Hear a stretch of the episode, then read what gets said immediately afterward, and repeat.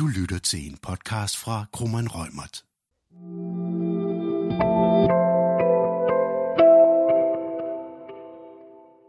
Goddag, velkommen til. Mit navn er Tina Brygger Sørensen. Jeg er partner her hos Krohmann Rømert og er ansvarlig for vores forretningsgruppe, der arbejder med persondataret. Hej, jeg hedder Deike Grunde Sonne. Jeg er advokat her hos Krohmann Rømert og arbejder også med persondataret og også en del af forretningsgruppen. Denne podcast handler om øh, tre endelige vejledninger, der er kommet fra den såkaldte artikel 29-gruppen om fortolkning af bestemmelser i persondataforordningen, og så en vejledning, der ligger i udkastform. Og der er ikke, hvad er det, der er så vigtigt ved de her vejledninger? Selve forordningsteksten, altså der, der kan man jo, når man læser det, så kan man jo stille spørgsmålstegn med mange ting. Så det er noget, der har stor betydning for ja, at forklare, hvad bestemmelserne handler om, så man får lidt nærmere indblik i, hvad, hvad det er, man i virkeligheden skal være opmærksom på. Så det er altså med andre ord et væsentligt bidrag til forståelsen af de her meget komplekse regler.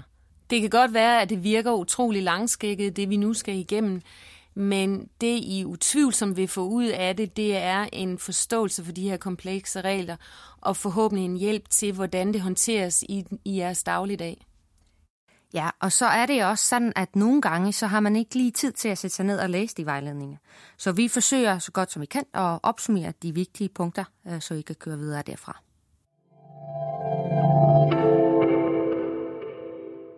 Den første vejledning, det er den om databeskyttelsesrådgivere.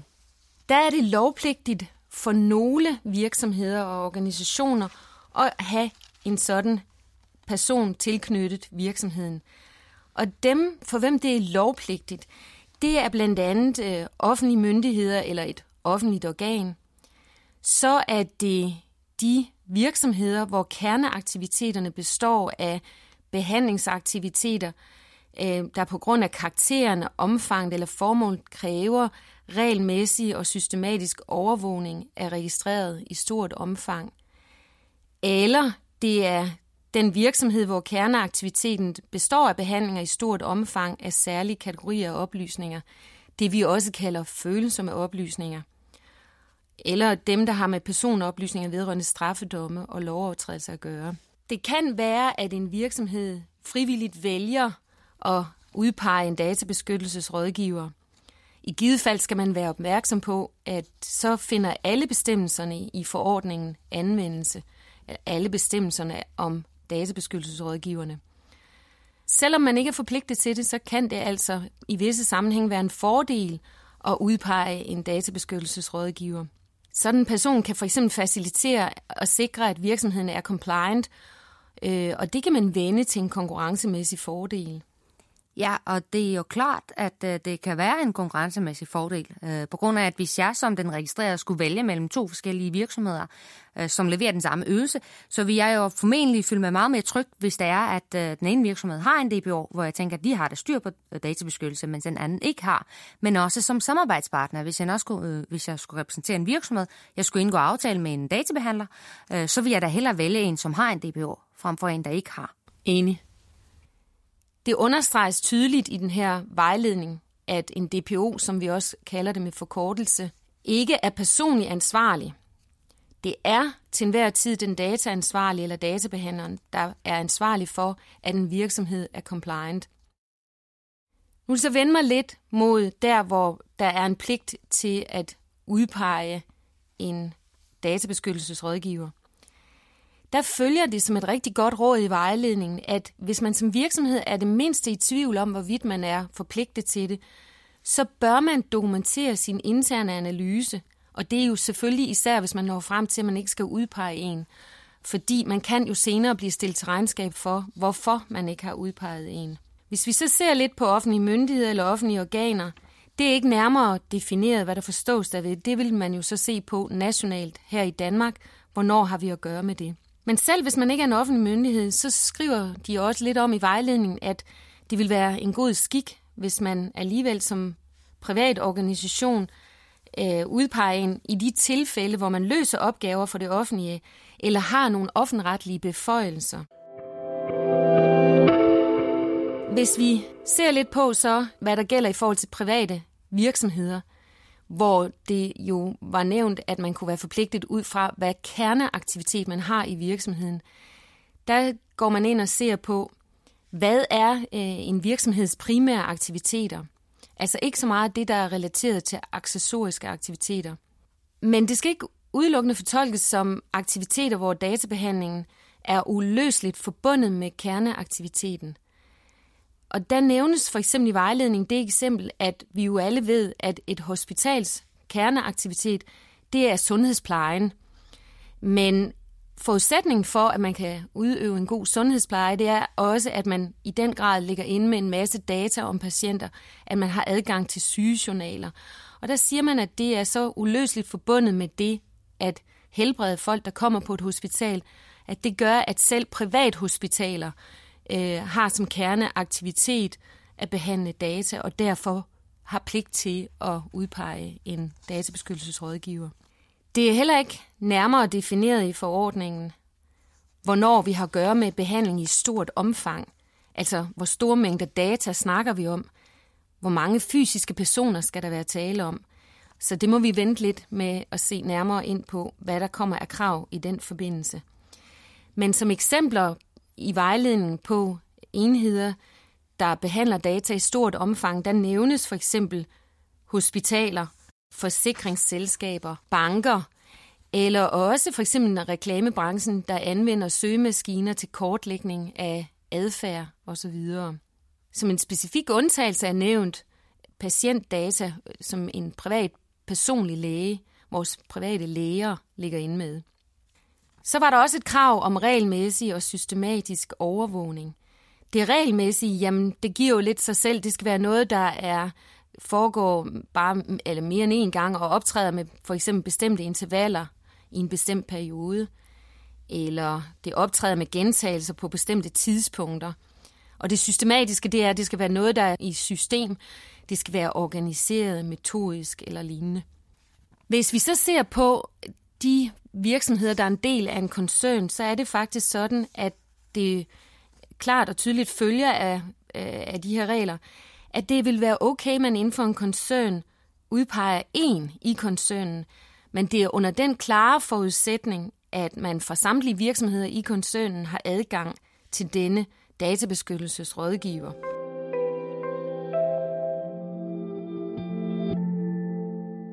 Dette podcast handler det om EU-persondataforordningen, som betyder, at der mange steder, både i det private og det offentlige, vil blive indført et krav om tilknytning af en såkaldt DPO. Mellem hvilke kvalifikationer skal vedkommende have? Jamen, de skal udpeges på grundlag af faglige kvalifikationer, og der ligger, at man skal have ekspertise inden for databeskyttelsesret og også den praksis, der kommer. Men vedkommende skal også have en evne til at udføre opgaverne. Og det øh, er jo sådan lidt med at have en eller anden dybgående indsigt i dels national ret og retspraksis og EU's, men også branchekendskabet. DPO'en kan godt være en ekstern konsulent, eller for den sags skyld et konsulentfirma, men hvis man anvender et konsulentfirma, hvor der er flere personer, så øh, skal man være opmærksom på, at det vil være flere personer, der også bliver beskyttet af det her regelsæt. Øh, og der bør man helt klart også sørge for så at udpege en eller anden hovedkontaktperson. DPO'en er underlagt tavshedspligt og også en pligt til fortrolighed. Vedkommende skal sikres rettidig involvering i alle de forhold, der pågår i virksomheden, altså for så vidt angår aktiviteter vedrørende databehandling, og skal være en del af de behandlinger, aktiviteterne. Og man har som virksomhed pligt til at lægge stor vægt på DPO'ens vurderinger. Og det er rigtig god praksis også at sørge for, at hvis man som virksomhed træffer en beslutning om at følge DPO'ens vurdering, at man så øh, dokumenterer baggrunden for, hvorfor er det, man har besluttet ikke at gøre det.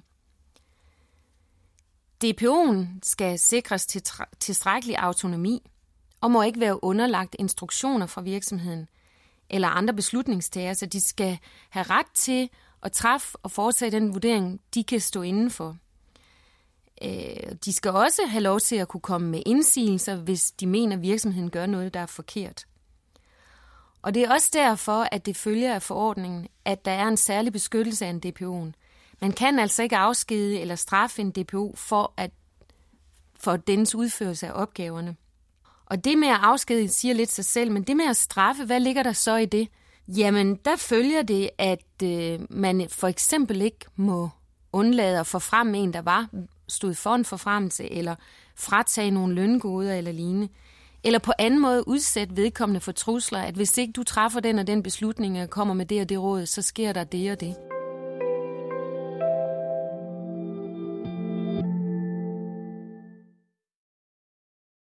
Man kan stadig opsige en DPO, hvis der er andre savlige grunde til det, og det kan for eksempel være, at DPO'en agerer illoyalt eller ligefrem ulovligt ved tyveri eller chikanerer nogle kolleger eller lignende, så er det klart, at så er beskyttelsen øh, ophør, så ophører beskyttelsen selvfølgelig. En DPO kan godt have andre opgaver.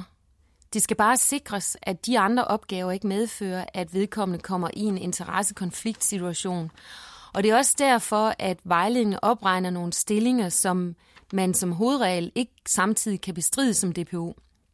Og det er de forskellige direktørstillinger i en virksomhed som CEO, COO, CFO med videre. Men heller ikke være ansvarlig for marketing, HR eller IT, fordi man simpelthen ved, at det på forhånd vil medføre alt for mange interessekonfliktsituationer. DPO'ens opgave er så at overvåge, at virksomheden er compliant, og identificere de forskellige behandlingsaktiviteter og analysere, hvad er det, der skal til for, at virksomheden bliver compliant eller kan være det til stadighed? Og så komme med nogle gode råd og nogle anbefalinger til virksomheden om, hvad der skal ske. DPO'en skal også samarbejde med tilsynsmyndighederne, blandt andet på den måde, at det også på hjemmesiden skal være anført, hvem der er ens DPO, så at tilsynsmyndigheden ved, hvem der er kontaktpersonen. Så går vi i gang med den næste vejledning, som jeg vil overlade til dig og fortælle lidt nærmere om, og det er jo så retten til dataportabilitet. Ja, det var en, et andet D i virkeligheden, men, øh, men måske et ord, man ikke kender nødvendigvis særlig godt, hverken på dansk eller for den til skyld på engelsk, fordi det er noget nyt. Det er en ny rettighed, man har fået.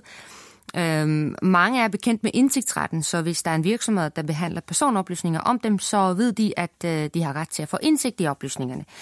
Den her, den er en lille smule anderledes, øh, selvom det bygger måske på samme hensyn, at man ligesom skal have mulighed for at kontrollere sine data, eller man skal have øh, hvad kan man sige, styr på, hvad der foregår med ens data derude.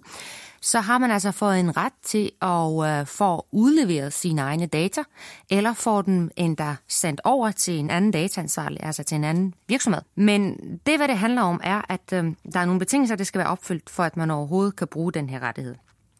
Og Øh, det ene er, at behandling i sig selv, altså de oplysninger, der indgår i behandling, den skal være baseret på den registrerede samtykke. Altså jeg som fysisk person skal have givet samtykke til den behandling, der foregår.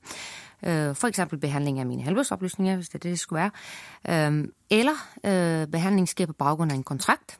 Altså ansættelsesforhold, øh, der øh, er det jo ret ofte, at man behandler oplysninger om medarbejdere på baggrund af, at man skal opfylde en ansættelseskontrakt.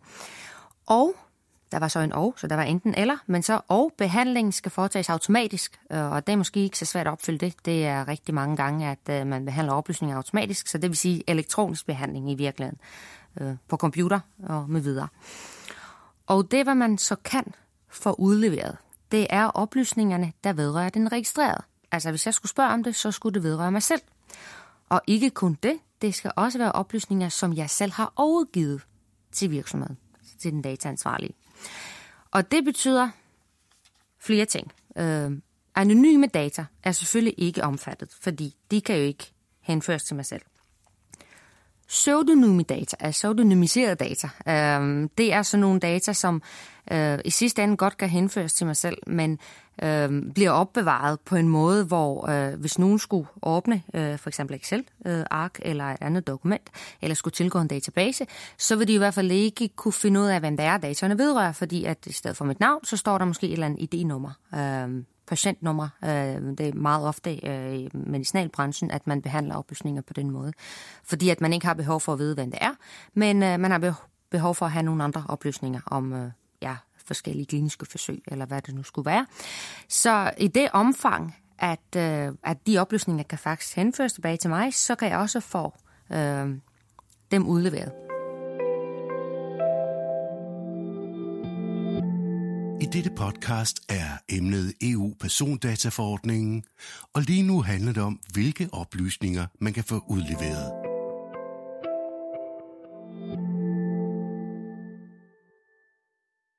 Selve det der vedrørende den registrerede, det skal altså ikke fortolkes restriktivt. Det har artikel 29-gruppen der stedet skrevet i vejledningen, og det skal simpelthen øh, forstås på den måde, at jeg burde gå for udleveret øh, dataene, også selvom dataene kan vedrøre nogle andre.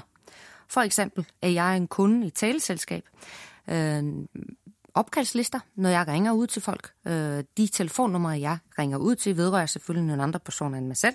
Ellers vil det godt nok være nogle kedelige samtaler, jeg vil føre. Men, øh, men også den anden vej. Øh, dem, der ringer til mig, altså de opkaldslister, indkommende opkald, der er der også nogle oplysninger om nogle andre, og muligvis også nogle hemmelige numre, eller hvad det nu skulle være. Så der er også i det omfang, oplysningerne kan henføres til mig selv, så er det jo noget, jeg kan få udleveret ved at bruge den her rettighed. Og så er det sådan, at jeg i virkeligheden også skal bede om at få sendt oplysningerne til en anden virksomhed, en ny dataansvarlig, øhm, hvis det er muligt hvis det teknisk er muligt, og hvis det så ikke, øhm, hvad kan man sige, er for indgribende i forhold til tredjemandsrettigheder. Og her tænkes det jo netop på opkaldslister, hvis folk har hemmelige nummer øh, eller andet. Så det skal man tage højde for som dataansvarlig. Dataerne vedrørende øh, den registrerer selv, der tænker man jo øh, meget oplagt, at det er selvfølgelig noget, jeg har givet. Øh, det, kan, det kan normalt være navn, adresse og alt muligt andet, når jeg for eksempel bliver oprettet som kunde. Men det er også data, der er på en eller anden måde overgivet ved mine handlinger. Hvis, øh, hvis vi nu skulle forestille os, at jeg skulle købe noget på internettet, det gør man en gang imellem, så bestiller jeg en vare, jeg lægger den ind i, i kurven, og så skal jeg jo betale for varen. Måske klikker jeg lidt rundt og kigger på forskellige ting. Øh, de forsvinder fra kurven, dem vil jeg ikke købe. Oplysningerne ligger jo hos den dataansvarlige, og i princippet, hvis de oplysninger kan henføres til mig selv efterfølgende, så kan jeg få dem udleveret, fordi at det er blevet omfattet af dataportabilitet. Det er ikke kun oplysninger om mit navn og mit kreditkort øh, med videre, fordi dem har jeg aktivt afgivet, øh, og min adresse, hvor øh, varen skulle sendes hen, men også de data, som mine handlinger har ligesom ført til på hjemmesiden. Så det er bare for at give et eksempel. Data, som så fuldstændig falder udenfor, det er selvfølgelig anonyme data, det fik jeg jo sagt, men også nogle beregnede eller afledte data, altså noget, der er aggregeret på en måde, hvor man ligesom ikke kan føre dem tilbage til mig. Men man skal bare huske, at det her begreb, synes artikel 29-gruppen, altså data overgivet af mig selv, det er noget, der skal øh, fortolkes øh, bredt. Så hvis man er i tvivl, så, øh, så skulle man prøve at se på, om det virkelig kan være, at man ikke kan henføre oplysningen til en konkret registreret så er det jo sådan, at man skal faktisk også informere om den her rettighed. Så jeg kan jo ikke udøve den, hvis jeg ikke ved, at den eksisterer. Og artikel 29-gruppen går så langt, at de siger, at man bliver nødt til på en eller anden måde at klargøre, hvad det er, jeg kan få udleveret. Sådan måske lidt generelle vendinger, men i virkeligheden, hvad, det er, hvad er forskellen mellem sådan en indsigtsret, hvor jeg siger, at jeg vil gerne have indsigt til det hele, og i virkeligheden kan også få indsigt i det hele. Øhm, og så versus det der med, at jeg kan få noget konkret udleveret, øh, fordi så har jeg retten til dataportabilitet. Så i virkeligheden, når man, øh, hvis vi nu tager eksempel med internetbutikker, så, så er det jo det, at man i privatlivspolitik øh, skal jo oplyse på en eller anden måde, at man kan få nogle af dataene udleveret, og skal måske give nogle eksempler, hvis det er muligt. Så jeg som forbruger øh, og fysisk person kan forstå, øh, hvad den her rettighed går ud på. Og så, har man, øh, så skal man levere det her uden unødig forsinkelse og under alle omstændigheder senest en måned efter, at jeg som, som kunde øh, i butikken har sendt sådan en anmodning, at jeg vil gerne have mine data udleveret, eller sendt til en, øh, til en anden dataansvarlig. Og ja, man kan godt forlænge den her tidsramme, hvis det nu er meget kompliceret at få øh, dataene samlet og udleveret. Øhm, det er så op til tre måneder, man kan få lov til at gøre det. Men man skal lige sige det til vedkommende, øh, at det ikke kan lade sig gøre på grund af kompleksiteten af sagen, og at det derfor vil tage lidt længere tid. Øh, hvordan skal man så overlevere de der data? Øh, det er jo et virkelig godt spørgsmål. Det er næsten et teknisk spørgsmål om for jura. Men, øh, men man har da forsøgt at sige noget om det i forordningen, så har man skrevet, at det skal overleveres i et struktureret, almindeligt anvendt og maskinlæsbart format. og det ved jo alle, hvad er, eller noget. Øhm, det er måske USB-nøgle, øh, kunne jeg forestille mig. Det kunne være, altså Artikel 29-gruppen har jo sådan opfordret specielt brancheforeninger øhm, øh, og organisationer ligesom at gå ind for, at der skal i, i en sektor eller en branche, der skal oprettes decideret sådan en smart løsning, hvor man kunne have en platform, øh, hvor folk kunne logge på og hente deres data. Og, og, og der, hvor, hvor det kan være relevant, er jo sådan noget, hvis man bruger rigtig mange af de forskellige online øh, tjenester, blandt andet streame musik, eller Øh, bruger Gmail eller nogle andre ting, hvor man så lige pludselig vil have lyst til at få overleveret sine data, altså fra, øh, fra Gmail til Yahoo, eller hvad man nu ellers skal bruge, eller fra Spotify til, til Apple Music, så er det jo der, at man opfordrer til, at man laver nogle nemme løsninger øh, til os almindelige øh, personer, som gerne vil have sin musikliste med, eller sine e-mails med, så vi netop ikke skal sidde der og forward e-mail per gang, eller, eller forsøge at lave en ny liste, øh, fordi den, der fungerede også på den gamle tjeneste, var mega god, men vi vil bare ikke bruge tjenesten længere. Og så har vi den tredje endelige vejledning, og øh, det er om øh, ledende tilsynsmyndigheds kompetence, og det kommer Tina ind på. Det er rigtigt, ja. Og spørgsmålet om, hvornår vi har at gøre med en ledende tilsynsmyndighed, er jo kun relevant, hvis vi har at gøre med grænseoverskridende behandlinger. Øh, og det kan for eksempel være, hvor vi har en dataansvarlig i Danmark, og så har vi en databehandler, lad os sige i Tyskland. Det vil sige, de er etableret i hver deres EU-medlemsland. Så sker der noget grænseoverskridende aktivitet der.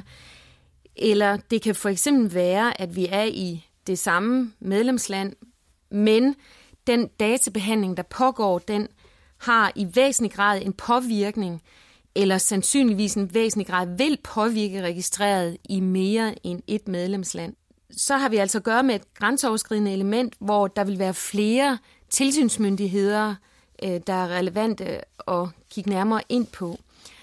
Og der, når man så har fastslået, hvad der er den ledende tilsynsmyndighed, så er det den myndigheds primære ansvar at tage sig af de her grænseoverskridende behandlingsaktiviteter. For eksempel, hvis der kommer en klage fra en registreret, jamen, så vil det være den ledende tilsynsmyndighed, der ligesom er primus motor øh, for at styre den sag sikker i land og koordinere de fornødne undersøgelser og sørge for også selvfølgelig at involvere de andre landes tilsynsmyndigheder ved at gå i dialog med dem – og det kan da også være, at øh, den ledende tilsynsmyndighed må inddrage det europæiske databeskyttelsesråd. Hele angivelsen i forordningen af, hvornår noget i væsentlig grad påvirker registreret øh, i mere end et medlemsland, det er ikke nærmere defineret. Men der ligger i hvert fald i det, ord, det ordvalg, at det ikke er et hver grænseoverskridende element, der så gør, at det bliver nødvendigt at forholde sig til en lignende tilsynsmyndighed. Der skal ligesom noget mere til en blot en behandling.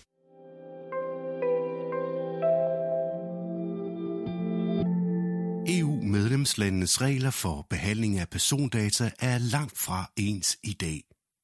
Men det bliver de med EU-persondataforordningen, som er emnet i dette podcast og lige nu handler det om ledende tilsynsmyndigheders kompetence. Hvad sker der, når data krydser grænser, og der kun er én dataansvarlig? Jamen, der vil det typisk være der, hvor hovedvirksomheden er i EU, at det er den myndighed i det land, der bliver ledende tilsynsmyndighed. Altså, hvor er den centrale administration? Og det vil så ofte være nemt nok at fastslå, men man skal bare være opmærksom på, at hvis man i virksomheden ganske vist har den centrale administration, lad os sige i Danmark, men beslutninger om selve databehandlingen og aktiviteterne træffes i en anden virksomhed i et andet EU-land, jamen så vil det være i det land, hvor selve beslutningen om de her behandlingsaktiviteter bliver truffet, det vil være det lands tilsynsmyndighed, der bliver ledende. Hvis man er en del af en koncern, så vil udgangspunktet være der, hvor moderselskabet er. Men igen der skal man være opmærksom på, at man kan have en kompleks koncernstruktur, der gør, for eksempel hvis man har et holdingselskab, at så er det slet ikke der, man nødvendigvis træffer beslutninger om behandlingsaktiviteter, jamen så vil man se hen på, at det er øh, i det land, hvor et datterselskab har beføjelsen, at det er det land, hvor myndigheden bliver ledende. Hvis vi har en situation, hvor vi både har en dataansvarlig og en databehandler, jamen der vil det typisk være, hvor dataansvarlig er etableret i EU, og så vil det være dette lands tilsynsmyndighed, der er det afgørende. Hvis vi ser på tilsynsmyndigheden i et land, hvor databehandlerne er, øh, jamen der vil det i sådan en situation, hvor vi har den ledende tilsynsmyndighed, hvor den dataansvarlige er, der vil databehandlerens tilsynsmyndighed være en såkaldt berørt tilsynsmyndighed. Og det vil sige, at den myndighed også vil blive inddraget i hele processen, øhm, og det vil også kunne være et berørt tilsynsmyndighed, der modtager en klage fra en registreret. Hvis det kun involverer en databehandler, jamen så er det jo også det land, hvor databehandlerne inden for EU har sin tilknytning. Der vil det være det land, hvor vi har tilsynsmyndigheden. Du lytter til en podcast fra Krummeren Rømert.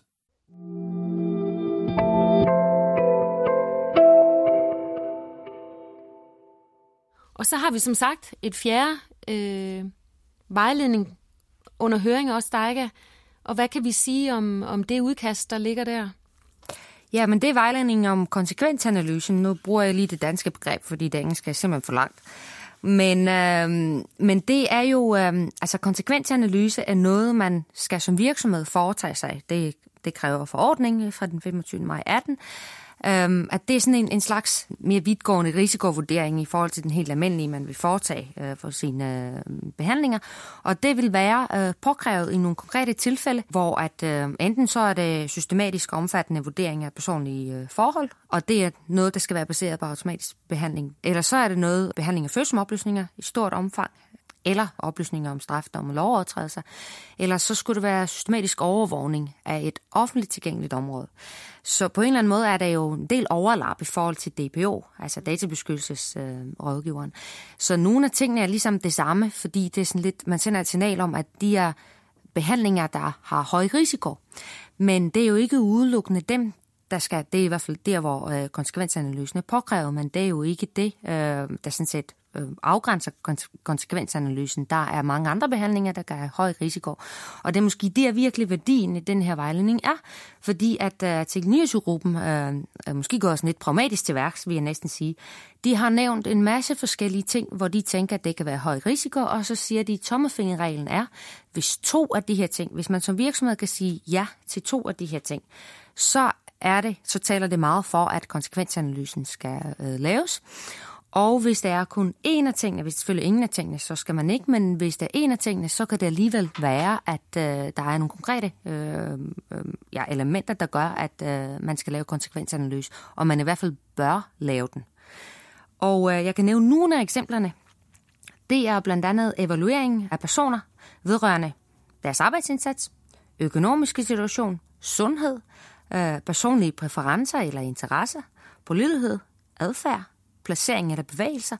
Øh, og det er jo så mange ting her. Altså, vi kan starte fra lokationsoplysninger ud til personlighedstest, ud til kreditvurderinger øh, med videre. Og den bruger man jo også altså automatisk behandling til. Det er jo ikke noget, der er nogen, der sidder og beregner i hånden på nogen måde. Så er der automatiserede beslutningsprocesser, som har retsvirkning øh, eller tilsvarende virkning øh, for den registrerede. Og det vil være sådan, at man enten beregner tariffer eller priser eller noget andet, hvor udfaldet har betydning for mig. Altså, jeg kan ikke få lov til at låne penge i banken på grund af den beregning, der blev lavet. Eller øh, jeg som ansøger til en jobstilling bliver sorteret fra, fordi at øh, jeg bor for langt væk, og så er det derfor, der er nogen, der sådan har forestillet sig, at det vil være for meget, jeg skulle bruge bare afstand frem og tilbage, men eller måske vil jeg være ofte syg øh, eller andet. Øh, så alle de der ting, der kan have betydning for, for den afgørelse, der bliver øh, truffet hos den dataansvarlige. Det kan være oplysninger, som er sammenkørt, altså flere register, eller oplysningerne kommer øh, flere steder fra. Big data er jo det nye sort, øh, lige præcis på det her alle de oplysninger, vi får ved hjemmesiderne, øh, ved hjemmesiderne gennem cookies, øh, det er også noget, hvis det bliver samkørt med noget andet, øh, der kan give et ret stort indblik i, øh, hvad folk laver på internettet. Så er der oplysninger, der vedrører sårbare registreret, og det kan være børn, det kan være ældre, det kan være asylansøgere eller nogen andre, hvor man tænker, at man er i en udsat situation. Og så er det faktisk sådan, at i nogle konkrete forhold, så kan man anses for sårbar registreret, selvom man ellers ikke er det. Altså, jeg som medarbejder i Krummen Røm, at faktisk i mit forhold til min arbejdsgiver, i nogle situationer, øh, kan blive anset som en sårbar registreret. Og det samme faktisk i forhold til patient og læge eller hospital. Fordi at øh, man som registreret sidder i en situation, hvor man muligvis ikke har noget valg, eller, eller i hvert fald øh, er meget påvirket af selve situationen.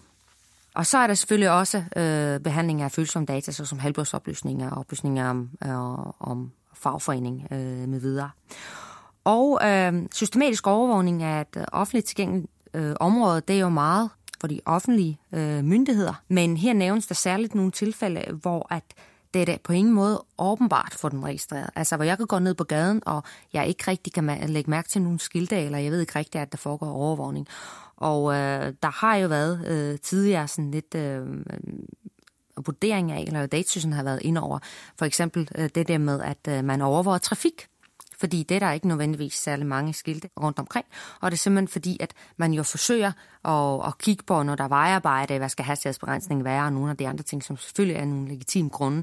Men igen, det er jo noget, man skal overveje, om, om sådan en behandling øh, udfører en speciel risiko. Og øh, det, hvad man så skal gøre, når man skal udarbejde sådan en konsekvensanalyse, det er simpelthen, at der er nogle konkrete elementer, der skal være en del af det. Øh, og det nævner jeg lige øh, hurtigt. Øh, det er simpelthen en beskrivelse af de øh, databehandlingsaktiviteter, man har tænkt sig. Og det kan være alt fra registrering, øh, indsamling, øh, sletning med videre. Så er det vurdering af behandlingens nødvendighed og proportionalitet. Så det er faktisk et vigtigt spørgsmål, man skal stille sig selv og sige, er det nødvendigt, det vi laver, og hvorfor?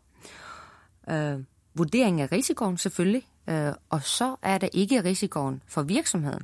Det er risikoen for den registrerede, altså øh, den lille person derude, hvis data bliver behandlet. Og så skal man lige overveje, hvad det er for nogle foranstaltninger, der kunne imødegå og demonstrere overholdelse af persondataforordningen.